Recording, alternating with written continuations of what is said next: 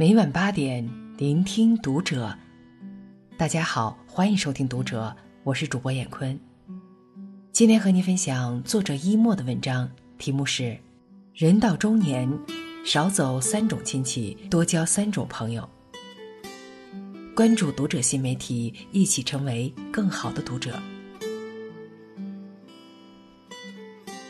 孔子说：“三十而立，四十不惑。”人到中年，历经人情冷暖，慢慢明白，血缘未必比三观重要，亲戚不一定比朋友更好。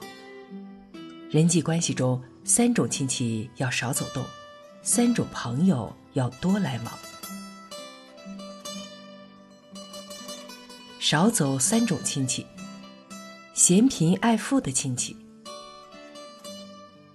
老话说。穷在闹市无人问，富在深山有远亲。有的亲戚在你落魄的时候看不起你，在你富贵的时候有笑脸相迎。在他们眼里，亲情没有那么重要，利益才是第一位的。作家路遥曾经说：“小时候，我们常常把亲戚看得多么美好和重要，长大成人。”开始独立生活，才知道，亲戚关系常常是庸俗的，互相设法沾光，沾不上光就翻白眼。战国苏秦早年混得很差，在哥哥家生活，嫂子经常说风凉话，苏秦受不了，离家出走。不久之后，苏秦游说六国成功，配六国相印，衣锦还乡。他的嫂子出城相迎，大献殷勤。你得意的时候来沾光，你失意的时候躲得远远的，甚至有可能落井下石。这样的亲戚，还是少来往的好。忘恩负义的亲戚，我们帮朋友，朋友往往心存感激。我们帮亲戚，亲戚却视为理所应当。你帮的少，他嫌弃你；你帮的多，他赖着你。有个朋友家境殷实，是做工程的。他有个舅舅，天天不务正业。他妈妈看不下去，前前后后借给他好几次钱，让他去做生意。舅舅过了几年赚了钱，却迟迟不肯还钱。还说：“你家这么有钱，还缺我这点吗？”最后两家闹得不欢而散。斗米恩，担米仇，有时候越是帮忙，反而越不老好。所以亲戚之间最好少一些金钱往来。如果帮了还不知感恩，那就趁早断了来往吧。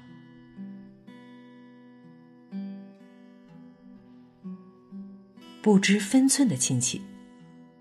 网友曾吐槽，每到过年都发出回老家走亲戚，肯定要面临七大姑八大姨的议论。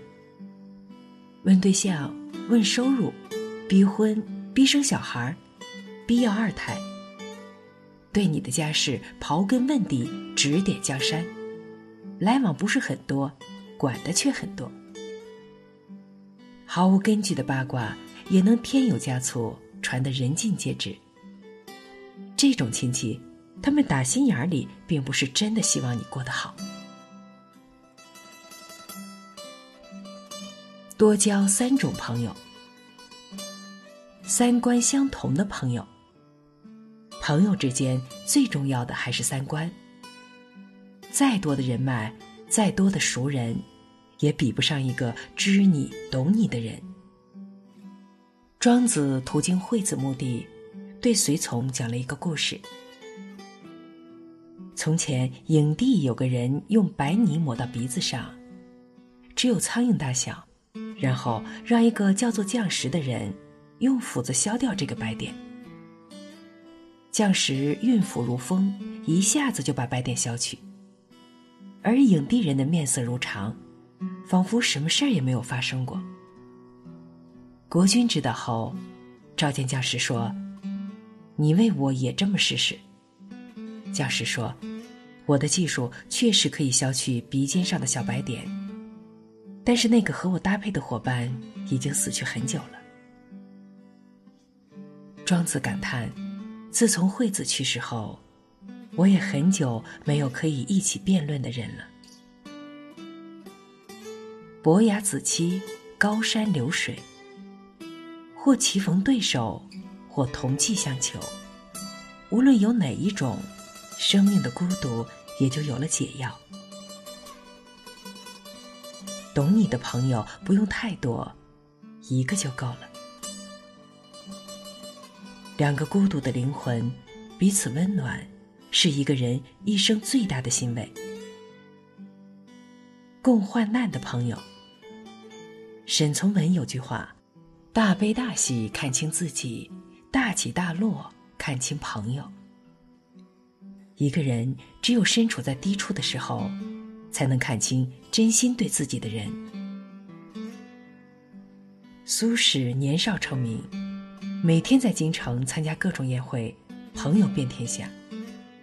但是乌台诗案爆发，他被贬黄州，平日里的朋友没有一个联系他的，生怕被他牵连。反而是被他连累最深的王巩一点也不责怪他，一直和他保持书信往来。苏轼的诗文大多豁达，但是却在和王巩的书信中讲述朋友的背叛、官场的失意。两人一起谈诗论画，彼此疗伤，经此患难，二人友谊保持终生，再无改变。路遥知马力，日久见人心。时间会留下最真的人。人到中年，历经冷暖，那些和你共患难的人，一定要珍惜。不虚伪的朋友。庄子说：“不精不诚，不能动人。”人与人交往，最重要的就是一个“诚”字。诚实不做作，真心不虚伪，这样才有心灵的自由可言。人到中年，平时应酬就已经够累了，如果交个朋友还要彼此试探、彼此套路，那还有什么乐趣？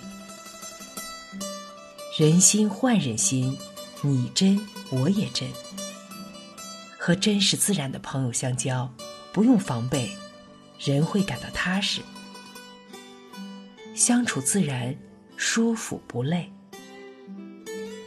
遇到这样的朋友不容易，请一定要深交。